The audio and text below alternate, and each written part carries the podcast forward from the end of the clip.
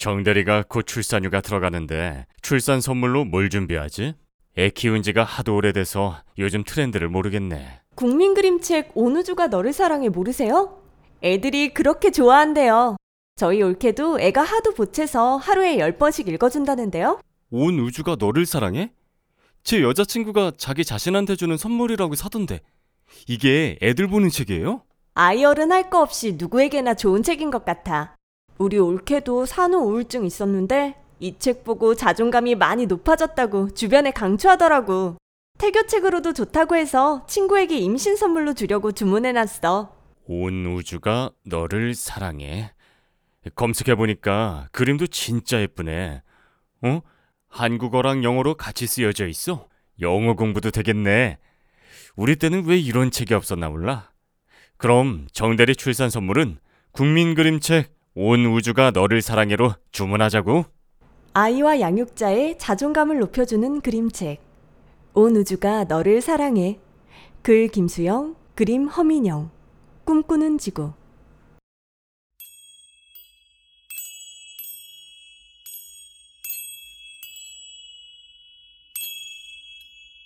네, 안녕하세요. 서울대는 어떻게 공부하는가 한재우입니다. 오늘부터 우리는 토드 로즈, 오기 오가스의 다크호스 나눠드리겠습니다. 성공하는 법을 알려주는 책은 많습니다. 자기 개발서, 이른바 성공 문학이라고도 하지요. 그런데 기존 자기 개발서를 공통적으로 아우르는 어떤 메시지가 있어요. 성공에 이르는 최단 코스가 있고 일종의 규칙과도 같은 그 코스를 따라가면 성공할 수 있다는 겁니다. 일찍 시작하고 올바른 방법으로 많은 양의 훈련을 하고 그러기 위해서는 좋은 대학, 직장, 커리어를 축적해 가야 한다는 생각이 기본에 깔려 있습니다. 물론 그런 조언이 틀렸다는 것은 아니에요. 다만 그런 조언을 따라서 성공할 수 있는 사람이 비교적 소수이기 때문에 아쉬운 점이 많이 있죠. 의대와 로스쿨은 입학 정원이 정해져 있고 고시와 대기업의 선발 인원도 말 그대로 좁은 문입니다. 그 좁은 문에 들어가지 못한 사람은 그럼 어떻게 될까요? 이 책 다코스는 그런 케이스에 있는 사람들이 귀 기울일 만한 이야기를 전하는 책입니다. 도드로즈, 오기오가스. 이 책의 저자들은 기존의 성공 공식들이 표준화 시대에 맞는 표준화 공식이라고 단언합니다. 산업 사회 이후에 지금의 세상은 표준화 시대예요. 학교도 자격증 시험도 자동차와 아파트, 맥주와 햄버거도 표준화되어 있어요. 왜 사회 전체가 표준화되었느냐? 이유는 간단합니다. 첫째, 표준화된 제품을 대량 생산해야 비용이 덜 들어요. 둘째, 표준화된 그런 제품을 만들려면 표준화된 공정이 필요합니다.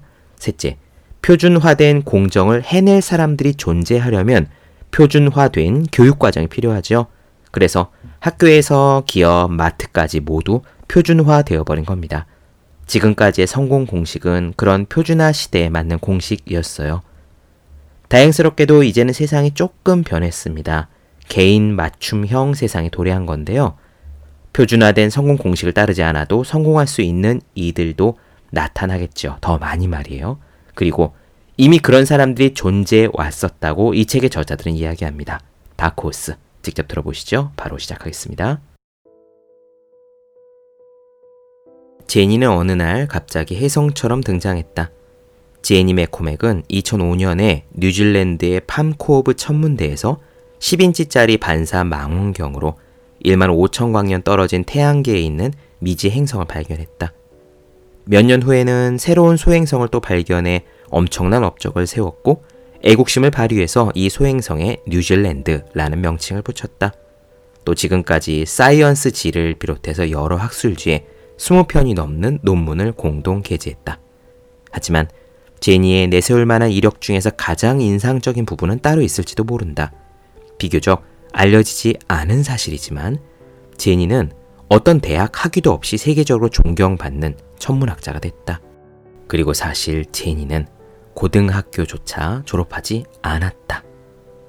제니는 15살 때 학교를 중퇴하고 마구간을 청소하는 일로 돈을 벌었다. 그 뒤로 얼마 후에 엄마가 그녀만 혼자 놔두고 집을 나가버렸다. 어쩔 수 없이 혼자 힘으로 살아가야 했던 그녀는 고등학교 검정고시를 준비하며 나름 애썼지만 뜻대로 되지 않았다.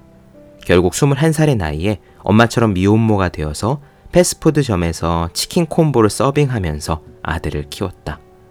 그러다가 어느 순간 터닝 포인트가 찾아왔다. 20대 중반의 어느 저녁이었다. 도시 불빛이라고는 찾아보기 힘든 산 속에 있는 친척들을 보러 갔는데 한 친척이 오지에서나 볼 수 있는 장관이라고 말을 하더니 쌍안경을 건네주면서 은하수를 올려다 보라고 권했다. 축축한 풀밭에 누워 쌍안경으로 하늘을 쳐다보는데 그녀는 감탄사가 절로 터졌다. 별들이 너무 환상적이었던 거다. 제니는 그때부터였다.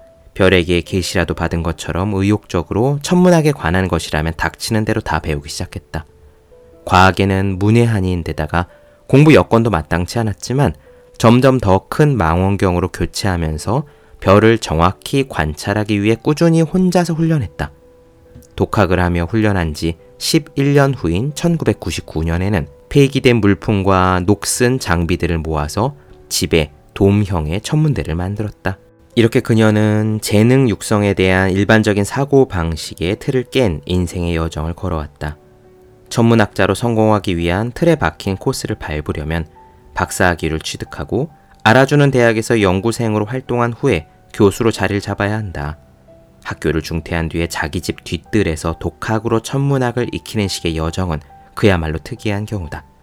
말하자면 제니는 혜성처럼 등장해 특유의 독자적인 방식으로 우수함을 발전시킨 인물들이다. 이렇게 역경을 딛고 성공한 사람들, 갑자기 혜성처럼 등장한 승자를 지칭하기에 딱 맞는 호칭이 있다. 바로 다크 호스다. 다크 호스는 1831년의 소설 젊은 공작의 출간 이후부터 널리 퍼진 말이다. 영국에서 출간된 이 소설에는 주인공이 경마에서 돈을 걸었다가 전혀 예상도 못했던 말이 우승을 하는 바람에 큰 돈을 잃어버리는 대목이 나온다. 이 소설의 문구인 다크, 잘 알려지지 않은 이라는 말이 유행을 타면서 이후로 다크호스는 표준적 개념에 따른 승자와는 거리가 있어서 주목을 받지 못했던 뜻밖의 위너를 지칭하게 됐다. 이 신조어의 등장 이후로 사회는 다크호스들에 대해 유별난 태도를 취해왔다. 우리 사회는 이런 다크호스들에게 신경도 쓰지 않다가 그들이 성공을 이루고 나서야 틀에 박히지 않은 성공담에 환호하고 감동을 한다. 하지만 그렇게 환호하고 감동하면서도 다크호스들에게서 자신의 삶에도 유용하게 적용시킬 만한 교훈을 배울 생각은 좀처럼 하지 않는다. 겉으로 보기에는 그런 다크호스들의 성취가 대체로 우연한 행운에 따른 것처럼 보이기 때문이다. 그런데 과연 정말로 그럴까? 까마득히 오래전부터 인간은 성공의 조언을 해왔다. 만족스러운 삶을 위한 여러 가지 교훈들.